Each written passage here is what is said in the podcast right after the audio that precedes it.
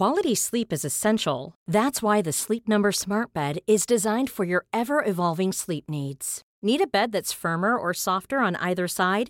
Helps you sleep at a comfortable temperature? Sleep Number Smart Beds let you individualize your comfort so you sleep better together. JD Power ranks Sleep Number number 1 in customer satisfaction with mattresses purchased in-store. And now save 40% on the Sleep Number limited edition Smart Bed for a limited time.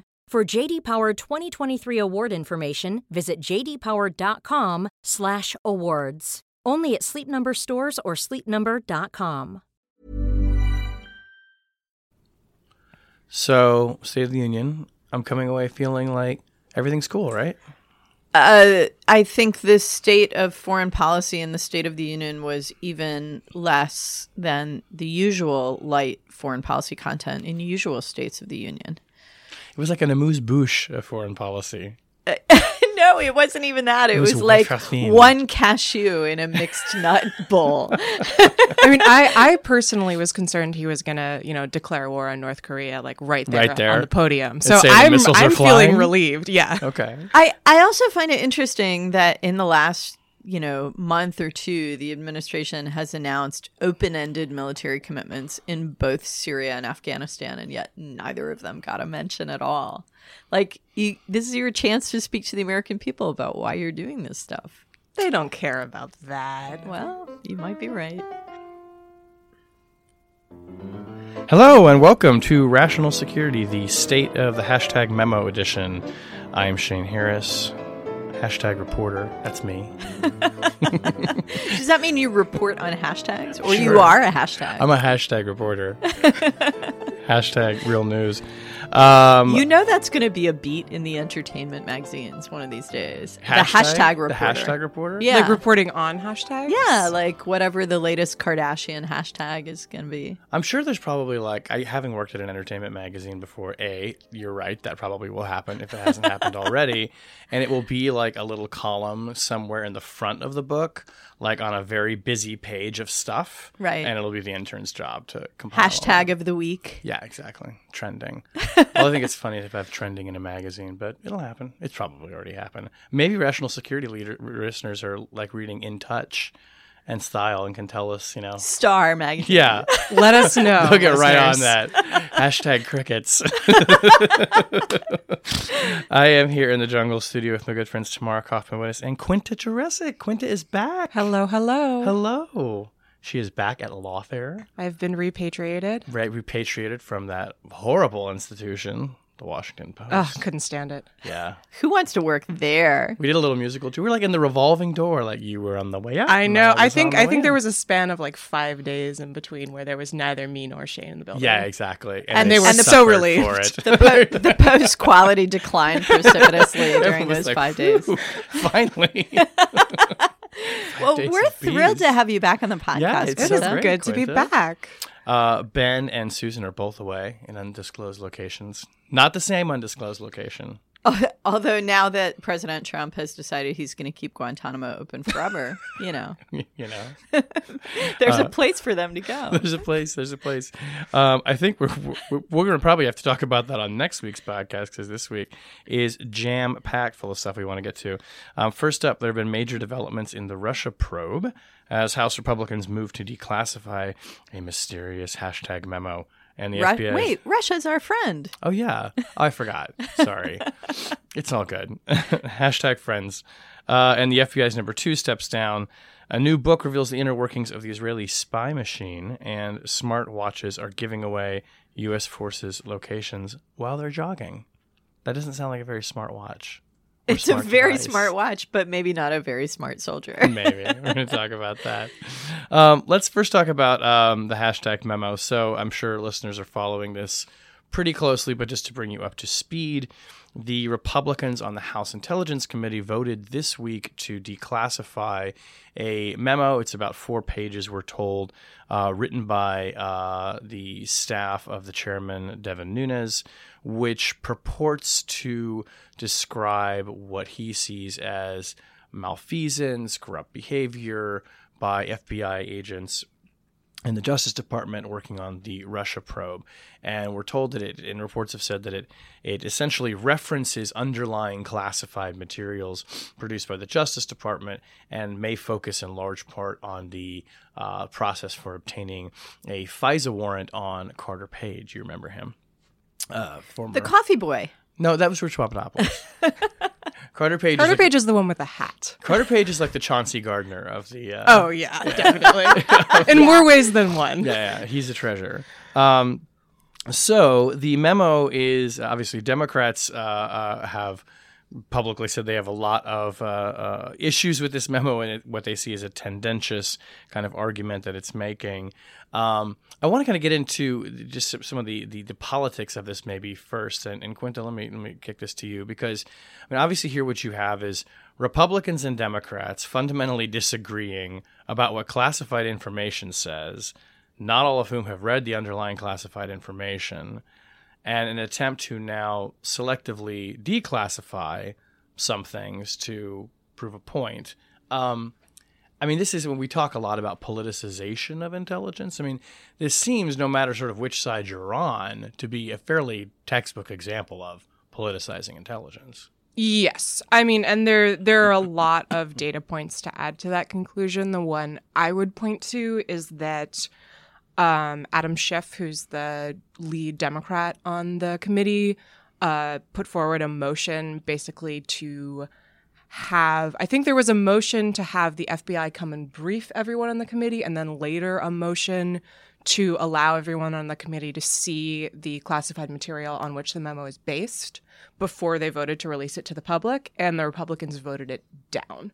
So they decided that they didn't want more information about what was going on before releasing it. I mean, there's that's that's just one of many, many, many examples of what's happened here. I mean, I would say what I find really notable is how I I first realized that this was going to be a thing when I started seeing it pop up in the Twitter hashtags, the hashtag release the memo and Right. hashtag like FISA memo, It's I really think. caught on fire. It really caught on fire, and um, the good people at the Hamilton 68 project flagged that it, it was being tweeted a lot by accounts that may be linked to Russian bots.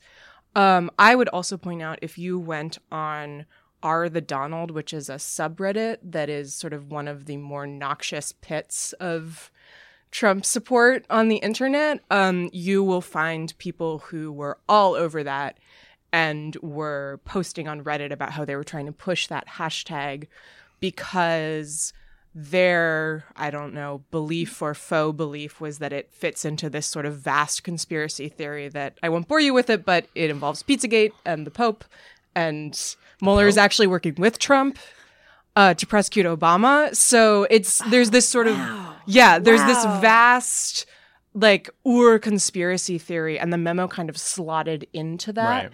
and gained this this life. So it's not even Okay, the the that's like- politicization didn't even come from the committee.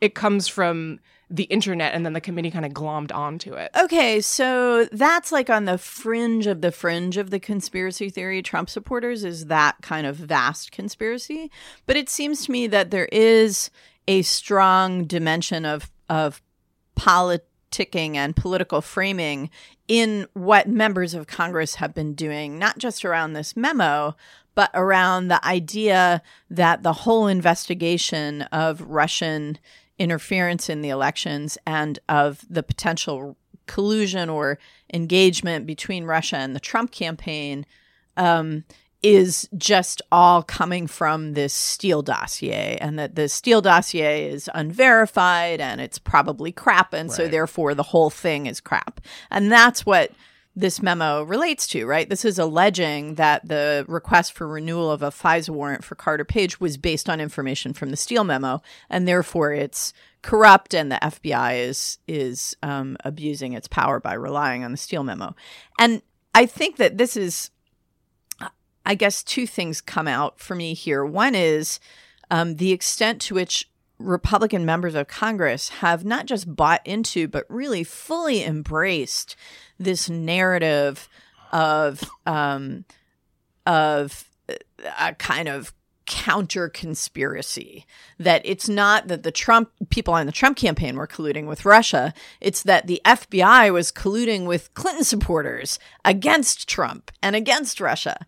Um, and they you know the the politicking around this memo is just evidence of how much they've bought into that. A.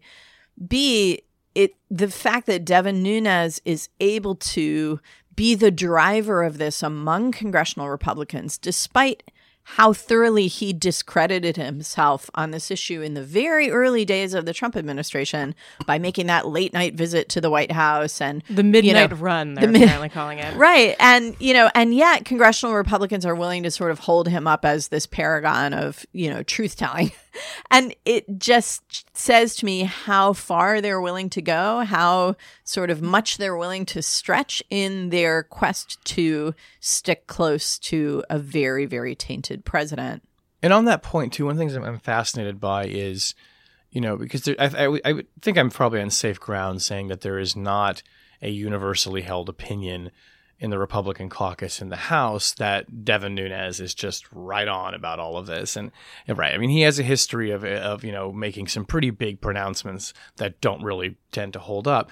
So is the desire, do you guys think, on the part of Republicans to let this go forward because there's some real belief that there is a conspiracy, or is it more that this is a useful tactic to muddy the water and sort of let you know Nunes do his thing? And, and it appears to, by the way, already be having some kind of effect insofar as that you know the idea that there's corrupt actors working in the FBI and the Justice Department, uh, I think is something that probably is resonating with a lot of people. Also, given that Andrew McCabe, the number two of the FBI, just stepped down this week, you know, for, for different reasons, but that will be read by some people as see we're cleaning house and there's a need to get these people out.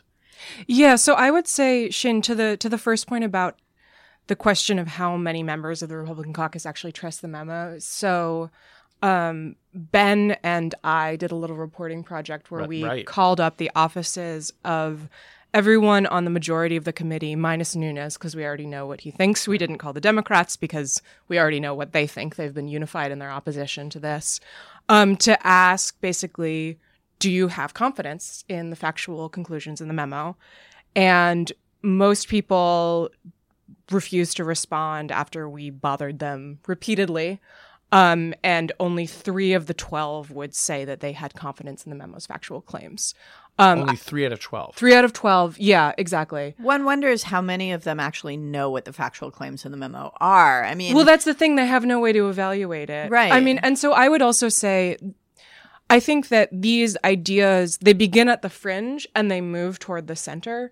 And what happens is that I think there's a certain amount of people on the fringe, like Redditors and people on 4chan, and perhaps Devin Nunes, um, who really do believe that there is some kind of vast conspiracy, but that for everyone else, this kind of thing is basically useful as just chum to throw into the grist mill to to just spin up smoke around the Mueller investigation, create confusion, create a sort of ambient atmosphere of distrust without actually needing to prove that any of the specific claims in the memo are are are true, right? Like what's going to happen is this thing is going to be released, everyone's going to debunk it. I'm sure it will be debunked.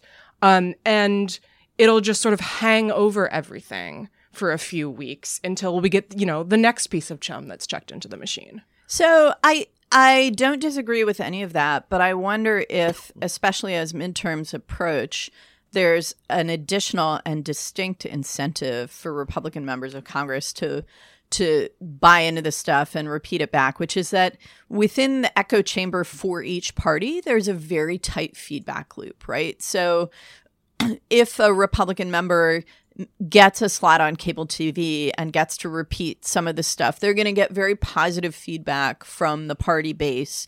They're going to get uh, positive feedback from their colleagues, kind of backslapping. Here we are all in this together. They're going to get positive feedback from Republican donors who want to see, you know, consolidated support around the president. And all of this helps them feel stronger and more confident going into a midterm election that at the national level looks pretty tricky for the Republican Party. Um, and so I, I think that, you know, it's important for us to always take a look at that stream of logic around the increased tribalism of partisan politics, you could do a similar analysis for different things on the Democratic Party side and see those same kind of feedback loops in operation. But increasingly, I I have to say I'm not sure it's as much about uh, throwing crap at the other side as it is consolidating your own support. I also want to touch just briefly on Andy McCabe, the number two, stepping down at the bureau. And it was expected, we should say, that he was going to retire. In fact, it had been essentially reported, if not announced, um, that he would be leaving in March. But he leaves a little bit early, uh, according to reports, including the Post and the Times, following a meeting that he had with the FBI Director Christopher Wray, in which Wray discussed this ongoing Inspector General's investigation, which relates to the FBI's handling of the Clinton email investigation. Uh, and uh, Wray just decided to go ahead and to leave now. I mean, what what do you all think is the significance of any of his departure, and kind of how are you reading? You know, there's there's the there's the political fallout of such a move, but there's also just the, the bureaucratic machinations that are going on here. You know, Wray was going to leave, or sorry, McCabe was going to leave. It's just that this is precipitated by now this new insertion of the inspector general report. Yeah, so we've talked a lot about the pressure that Chris Wray must be feeling from the White House and from the attorney general himself. Um, and, you know, the importance of his resisting that political pressure. Uh, so you could read this as him caving and saying to McCabe, look, you've got enough leave vacation time saved up. Can we just you know, relieve you of command and you can be on vacation for the next two months. Um, do do me a favor, right? Um, and that would be upsetting. But I actually think that what I've found most upsetting in the reporting around um, McCabe's departure and what preceded it is the revelation that John Kelly, the White House chief of staff, while President Trump was in Davos, uh, Kelly was tasked by Trump to call repeatedly to the Justice Department, to um, the Attorney General and Deputy Attorney General, and push them, push them, push them on the need to clean house at Justice and the FBI. And just first of all, the fact of that degree of communication between the White House Chief of Staff and the Attorney General is a violation of all kinds of uh, norms. Um, but secondly, the the intensity of uh, view from the White House that it demonstrates and their willingness to twist arms like that. That's the thing I find most disturbing.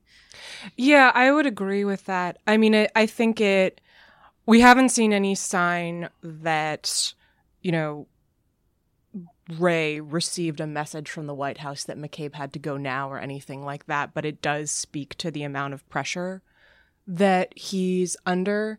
Um, and my read on it, and this is t- a total hypothesis, but if you're Wray, I can see how this can look like kind of a win-win for you, right? Because you you know that there's this inspector general report, which by the way is not is not completed yet, right? Um, which is an important caveat here.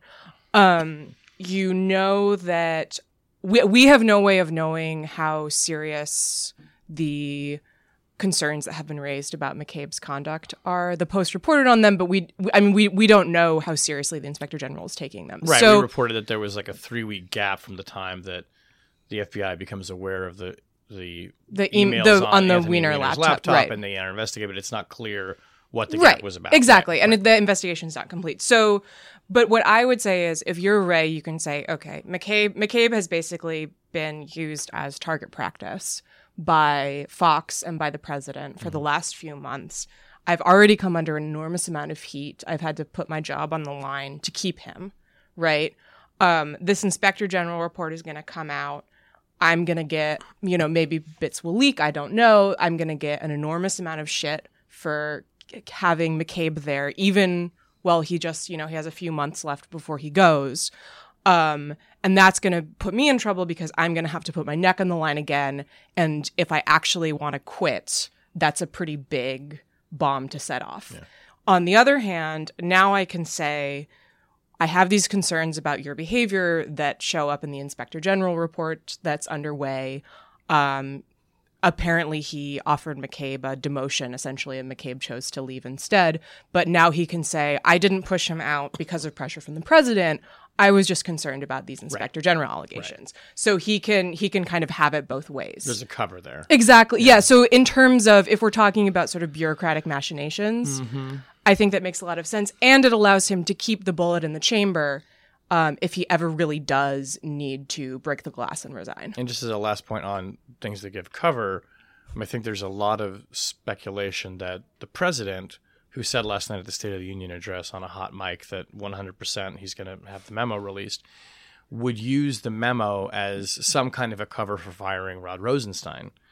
Um, and so obviously we'll have to see what's in it, but I mean, it seems like that could, you know, is sort of in the same pattern. I don't want to attribute the same motivations right. to Wray as the president, but I mean, it, it certainly seems like that memo will land in a moment when people are primed for the president to move to replace Rosenstein as the deputy attorney general and to try to find some justification for doing so in the findings of the HPSCI memo. Well, and this is why, despite what Quinta said about the sort of bureaucratic logic of what Chris Wray appears to have done around McCabe, I think it's foolish. Oh, I, Chris- I would agree. I think it's foolish for somebody in Chris Wray's position to think that he comes out the other side of that. And there isn't immediately pressure from the White House to do the next horrible thing, which which we already saw when when he Right. pushed out General Counsel Jim Baker. I mean, then they went after McCabe. There's no and so satisfaction. there's not only is there no satisfaction, but each concession is merely a signal to the White House to push ahead farther. And Rosenstein is the next target. And you know, so I I think it's just a, a reminder of something that we've discussed a lot before the in terms of the dilemmas of senior officials serving in this administration and you know you hold out the hope that they have the resignation letter in the drawer and they're willing to be people of principle and stand up in the face of abuses of power.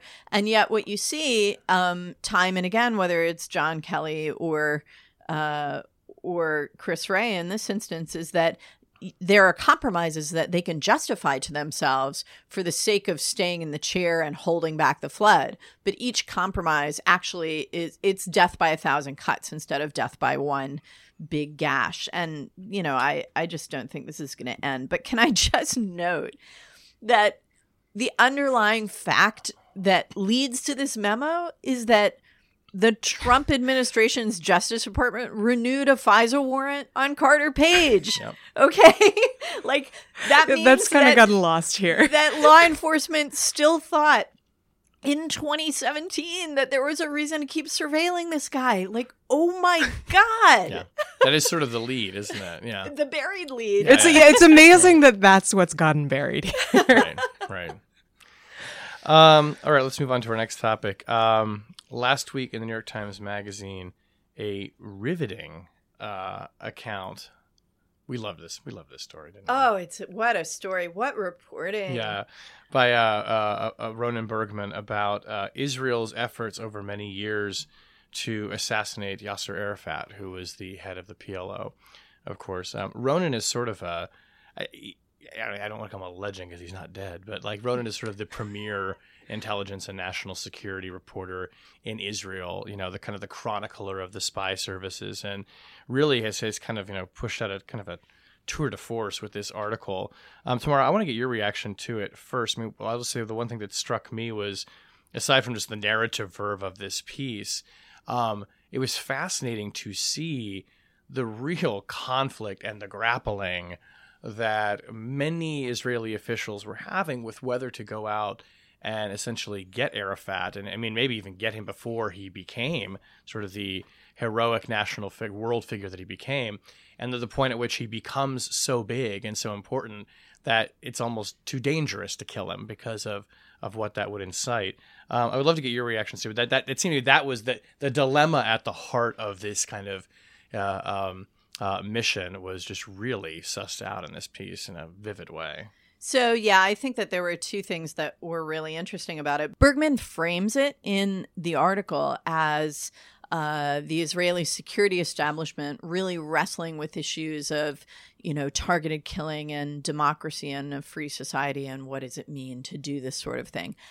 I have to say that's not quite how I understood it reading through the article. I think it was much more a set of debates about the cost benefit, um, the political cost to Israel, the reputational risk for Israel involved in carrying out a targeted killing of somebody who, as you just noted, Shane, was increasingly becoming a kind of folk hero in that in um, the Palestinian movement of nationalist movement, of course, and more broadly among you know leftist nationalist movements and Arab nationalism and so on over the course of the 1970s and 1980s. But it, it's also a story about how Israel's various attempts to uh, weaken to and to target Arafat actually helps build him up, help create that reputation as some kind of folk hero. Uh, and and so that to me was a really interesting portrait.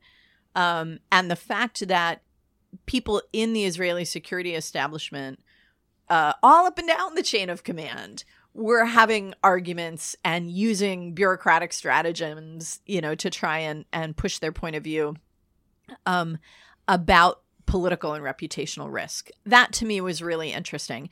And so this gets to the other point that I think is really well illuminated by this piece is the iconoclasm of the Israeli security establishment. Mm. It's one of the things that makes Israel's military and intelligence um, structure very, very different culturally from other highly effective, capable um, democratic states. Uh, it's and it's legendary in Israel is you know they have this um, ethos that they call purity of arms that they use uh, force and they use um, even if they use horrible means like assassination for moral purposes. Um, and uh, even junior commanders have a certain degree of freedom in the Israeli military to argue with their superior officers. And so this magazine article opens with an anecdote about mm-hmm. uh, the guy in charge of an operation, an, uh, uh, an Air Force operation that's targeting a plane that supposedly has Yasser Arafat on it. And he's basically like bullshitting uh, his commanders in order to stall for time and demanding that the Mossad go back and get more intelligence. Right, to make sure it's actually Arafat on the plane. Right. And this is, you know, this is not the kind of thing you would see in the US chain of command. Mm. It just doesn't mm-hmm. work that way. We're much more hierarchical, we're much mm-hmm. more respectful of authority.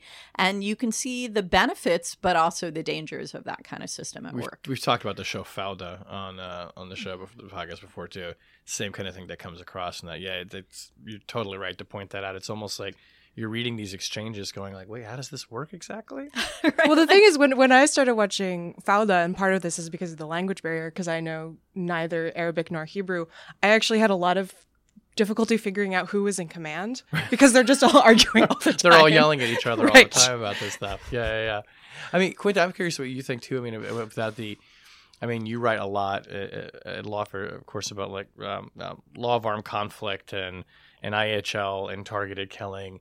I mean, the sort of the it, it struck me that I mean there was the, the, Israelis are grappling with the legal dimensions, but also the political and also the moral, and it's like they're kind of all in the same mix a little bit, um, and it, that also seems distinct from I guess the way that traditionally in the United States we think about these kind of counterterrorism operations, where we kind of try to hive them off into these different categories, maybe. Yeah, what I was actually struck by, I mean, in my pre-Trump life, the stuff that I wrote about for Lawfare, as you say, was really writing about President Obama's approach to targeted killing, where he sort of very intentionally presented himself as someone who took not only the legal but the moral questions really really really seriously on a personal level as the commander in chief mm. and really wrestled with them and you can argue about to what extent that's performative and to what extent mm. it was uh, genuine possibly both but what i was struck by in this is that it's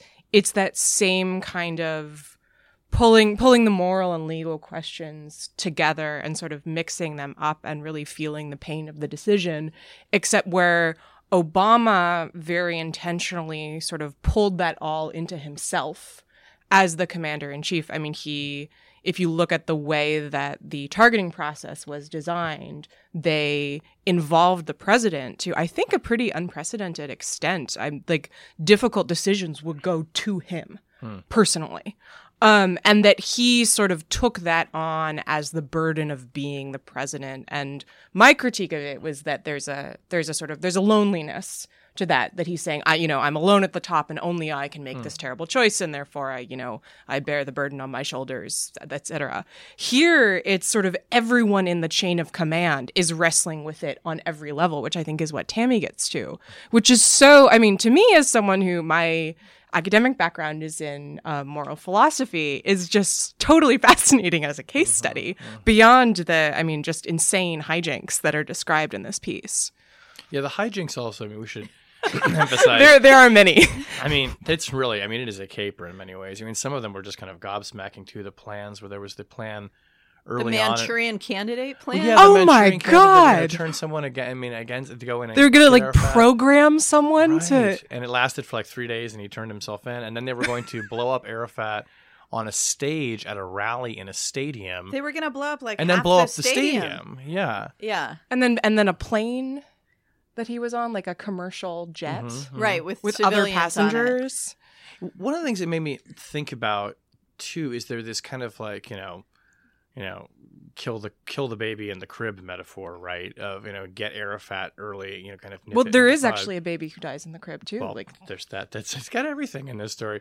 And it did make me think about that there is that kind of operational philosophy when it comes to targeted killing strikes. So we used to say things like you know the number three in al-qaeda is like the the uh the most Huh. dangerous position there is right Right, because we've killed that person yeah, several so many times, yeah. and like somebody just keeps moving into it. Well, and I think that was one of the kind of underlying messages in the piece that Bergman doesn't make it explicit, but it's clearly something I think he's trying to demonstrate in the piece is the futility of targeted killing as a sort of, you know, with one stroke collapse a movement Right. um, that that uh, someone like Yasser Arafat doesn't become the leader of a movement, you know, simply because he's skilled. Um, it's because he represents something, Right. and that something is real, and it doesn't go away even if the man himself has died. And you know, if you want uh, proof of that, look at the Palestinian National Movement since Arafat's death; it hasn't gone away. Um, and you know, although there was there are certainly uh, I think Israelis who would make the argument that as long as the Palestinians don't have an effective, coherent, consolidated leadership, it's much easier for Israel to deal with the Palestinian problem. And that was the argument that many made on behalf of Arafat's assassination in the 70s and 80s, according to this article. But if you look at the situation today, where the Palestinian leadership is weak, it's contested, it's largely viewed as using corrupt and abusive tactics to remain in power uh, in the face of its weakness. And that's not a gift to Israel, actually. That is a problem for Israel. Um, and especially, you know, as we look ahead to the inevitable departure of Mahmoud Abbas as the simultaneous head of the Palestinian Authority, the PLO, and the Fatah movement, which is the positions Arafat held as well. You know, I don't think it makes Israelis' lives any easier to have uh, a Palestinian to have Palestinians who have national aspirations and intense sentiment with no leader that Israelis can talk to. I mean, I will say again, I don't want to draw parallels that are too direct between the American and the Israeli cases, but there are parallels obviously. And this this debate over whether or not targeted killing of leadership makes sense is definitely something the United States has seen too as Shane says that you know, we keep picking off the number 3 of Al-Qaeda. Like is that really a good strategy? That there there are similar questions. Um it's just on it's on a very different scale. And obviously the the fact that the number 3 of al-qaeda is across the ocean means that there's the sort of the ambience is different Yeah, and I think it's worth remembering too that the period covered in this uh, Bergman piece, the 1970s and 1980s, is a period when Arafat's PLO and factions that he uh, had direct control over and was supporting were engaged in horrific acts of terrorism, international terrorism, uh, you know, in, raids into Israel that killed civilians that Mhm. that killed children um, hijackings. This was the heyday of uh, of international terrorism that led to the the first institution of airport security screenings, for example. Um, and so the Arafat that the Israelis were targeting at that time was much more like the leadership of Al Qaeda to the United States now than the Arafat that existed at the time of his death. So, had Arafat been wearing a Strava or other smart fitness tracker, it would have been Alternate history. much easier for the Israelis to solve this problem. yeah, Um, because apparently it's you can't just see where people have been. You can actually scrub the data and figure out who they are. mm. and where they've been over time. Wow. Yeah. So this is um, I will confess I don't I'd never heard of Strava or is it Strava or Strava? I've never heard of it either, and my conclusion is that I should exercise more. Yeah, right. So um, I Strava. It's Strava, Matt says. Okay. Okay. So it's it's like a Fitbit, right? It's like a fitness tracker, right, Matt? It's not a device okay. itself. It's a it's, It's a a plat- plat- it's a platform. It's a, platform. Yeah. And my friends who are like serious triathletes and stuff love it. Okay. So apparently, um, U.S. troops overseas love it. Um, security officials not so much, uh, because it uh, has this wonderful uh, uh, uh, feature where it will show you using GPS exactly where you've been running or jogging or hiking, um, and then apparently that information can be uh, obtained by people who are not you, uh, and can essentially give people a literally kind of a roadmap straight into where sensitive U.S. facilities are overseas. I mean, I don't know about you guys, but I was in a way when I saw this story, I thought like, I'm kind of surprised this hasn't been a thing already. I mean, it, it's a, I mean, I got a Fitbit for Christmas like two years ago and kind of marveled at how like, look, it'll show you exactly where you went when you went running. Like, this doesn't seem safe at all. So yeah, I think that's amazing. And and part of what's great about great, terrifying, interesting about this story is that this feature, um, which is not a flaw, it's a feature. Feature, was not a just- It, it kind of is the app. right Yeah, it's this, doing this- exactly what it's but the, the ability to use it for this purpose that is figuring out where military personnel and installations are in odd places around the world was discovered by an undergrad who was like That's doing so a paper great. for class and was sort of rooting around in this data wow. Right. Give give that man a job. yeah yeah i don't think he needs to finish his degree. But i do think it's worth noting that it's not just us forces that are potential like anyone who has these things. And so a lot of my friends who have been you know intensely studying uh the the maps um, are looking at some of these places, whether it's in eastern Syria or, you know, uh, North Africa, and trying to figure out okay, are these American uh, forces? Are these Russian forces? You know, do the Iranians have Fitbits? Right, right, we right, don't right. know. It's not just Americans. you yeah. know, so now it's like, okay, what's the Fitbit penetration rate in Sudan, right? Like, you don't. But uh, you know, as far as like the American uh, the American presence, I think it's also worth remembering these aren't just military personnel. These are aid workers. These are diplomats. Right. The, these might be journalists. Like it could be anybody. Right. Um, and the utility, you know, the- or the security challenge, I think relates more to military because the GPS maps show patrol routes and things like that that are regularized.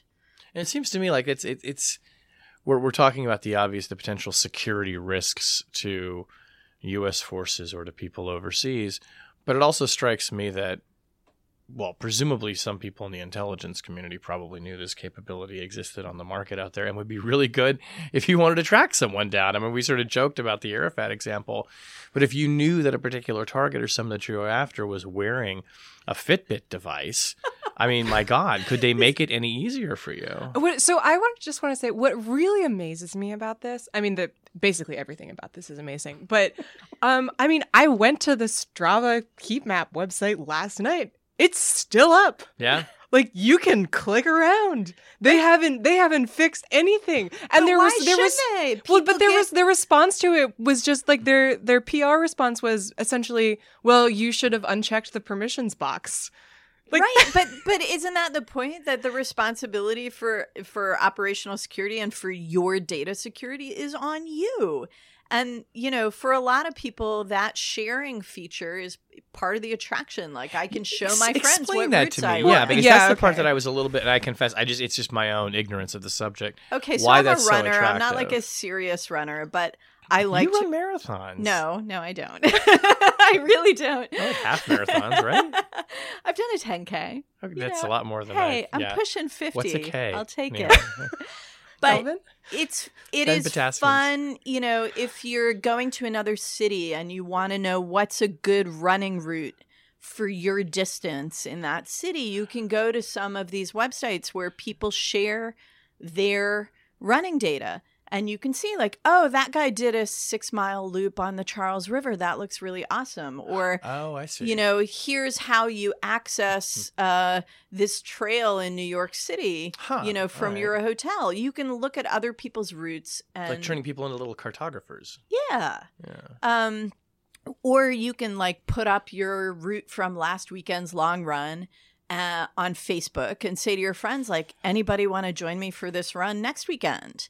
And your friends can look and see is that something they want to do. So, I and I think that for a lot of athletes in general, whether it's competition or uh, or just kind of mutual support and encouragement, that sharing feature is really, really valuable. So I that makes total sense to me. I guess what uh, what surprised me is how totally blasé Strava was about this. That I can totally understand. Of course, you want to share your running routes with your friends. Like that makes total sense. That's a sounds like a really useful feature, but it seems to me that the company should have thought about this Why is it First- their job? because they're developed the capability.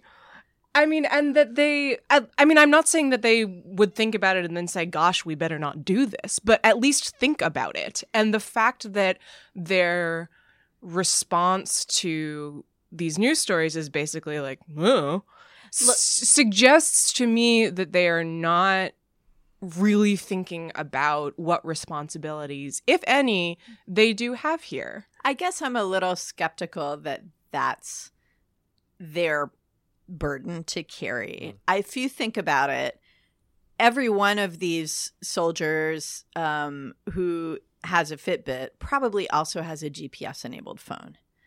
Um, and probably many more have GPS enabled phones than have a, a GPS enabled fitness tracker. And there are already regs that these guys are supposed to follow for OPSEC when they're deployed um, that specifically relate to GPS enabled devices. And if they're not following the regs, that's on them. And the military anticipated this problem, and that's why the regs are there. So I, you know, I kind of feel like if Apple isn't liable, you know, if the people who who um created the capability to use GPS for ways and for everything else aren't liable, then why is Strava liable for this? It's just not their problem. I guess I'm maybe this is just this has kind of been my bugbear over the past year with Facebook. Um, and it, to be clear, when I say responsibility, I don't mean like legal responsibility or anything like that. I just mean, you know, think about it. But we have seen a kind of shift in the past year with Russia and Facebook and Twitter bots and all that of sort of a mood in people wanting tech companies to take more responsibility for what can be done with their platforms. And I have come to think that that is probably a good thing. And so I think that I'm I'm reacting to this in context of that that there's sort of there's a tech utopianism of, you know, like look at this amazing thing we can do. Oh, you used it for this horrible purpose? Well, that's not my problem. And I think I'm I'm seeing it in context of that. Got it. So I think that connects back to a discussion we had on the show like a few months ago, Shane. I don't know if you remember about the Internet of Things and Yeah. like, is your toaster going to come and get you? Right. and you know the fact that a lot of the companies that build these eh, i- connected capabilities into their devices don't do anything about security Right. right that there's a, a that i think evidences a lack of forethought a lack of responsibility and it creates a vulnerability that others can exploit for nefarious purposes but i think what strava's done here is they've created a capability that the specific capability is of use to their intended audience and they make it very easy to uh, disable that capability if you don't want it for any variety of reasons privacy security whatever so i feel like they've kind of done what they need to do and the user has some responsibility too. Now, if you take that to the sort of Facebook example where you have a tech company that says, "Hey, we're a tech company," but they've actually become a content company in a way, they, you know, um, then I think the balance between the responsibility of the t- of the company and the responsibility of the user user is a different balance. All right. Uh, let's move on to object lessons. Uh, Shane's like, enough of that philosophical discussion. Let's move on to object lessons. My object lesson is my Fitbit. so there. I liked your philosophical session. Thank it was you. just the perfect. It was like there was nothing else to say. It was just the perfect we, Tammy and I, we got it all. And you too. Um, uh, I'm actually going to flag uh, as my object lesson um, the book that the New York Times Magazine article by Ronen Bergman that we talked about comes from, which is his new book, "Rise and Kill First: The Secret History of Israel's Targeted Assassinations." Um, have not had a chance to read it yet, but um, it's I mean it's highly anticipated, and I know he's been working on it for quite some time. I think so. I think this is going to be one that rational security listeners will want to check out, even if you have or haven't read the New York Times article. Um, Well, and if you have, then you you know this is going to be a riveting read. I mean, Yeah. among other things, it's really well written. Yeah, yeah. It paints this incredible picture. yeah, he's a great writer. Yeah, he Yeah. really is. Uh, Tamara, what's your object? so my object is a tweet. Oh, Short and hashtag. sweet. You're the hashtag reporter this week. I am the hashtag reporter this week, and the hashtag I'm reporting on today is hashtag I'm with Victor. Who is Victor, you Hmm. ask? Victor Cha, Georgetown professor, uh, Korea expert, and uh, was reported months and months and months ago to be the Trump administration's nominee to be ambassador to South Korea. Uh, a rumored appointment that was widely hailed uh, from the left, right, and center of, of uh, the foreign policy world, and widely hailed in South Korea. Victor, um, and you know, full disclosure, Victor came to Georgetown as a junior professor when I was in grad school. I've known him a long time. I think he's incredibly smart, incredibly thoughtful.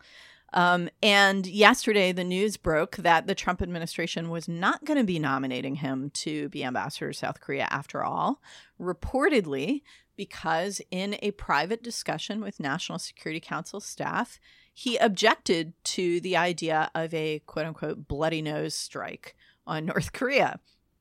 Um, and uh, if there were any questions about the veracity of this reporting, I think they were um, uh, blown out of the water by the fact that Victor today has an op ed in the Washington Post uh, making the argument against a bloody nose strike. And sort of, you know, it's a little bit of a see you later, guys message to uh, to the Trump administration.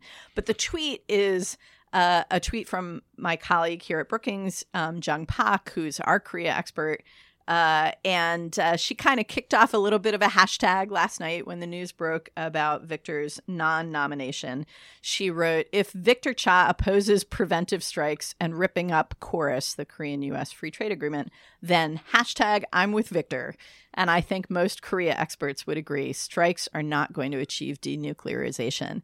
And all through last night, including through the State of the Union and its obstreperous words on North Korea, the hashtag I'm with Victor was trending in DC. So, Victor, much respect.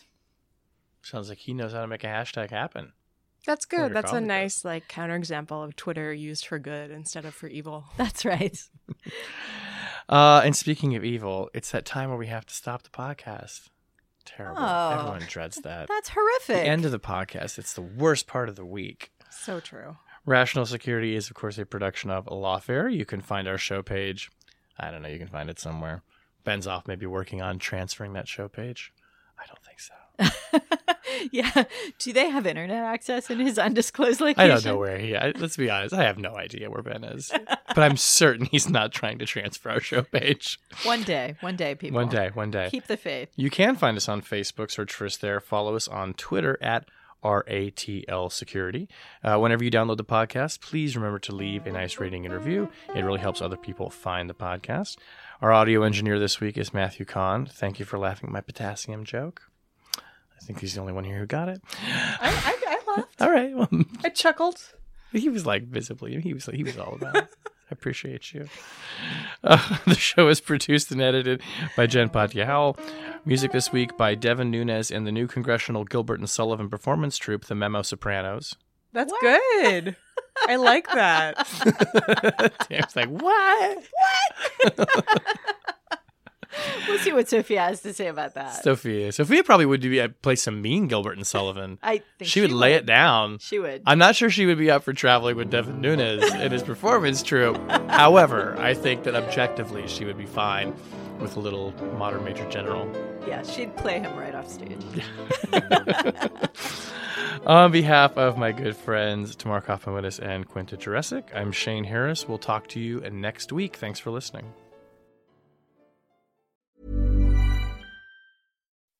When you make decisions for your company, you look for the no-brainers. If you have a lot of mailing to do, stamps.com is the ultimate no-brainer. Use the stamps.com mobile app to mail everything you need to keep your business running with up to 89% off USPS and UPS. Make the same no-brainer decision as over 1 million other businesses with stamps.com. Use code PROGRAM for a special offer. That's stamps.com, code PROGRAM.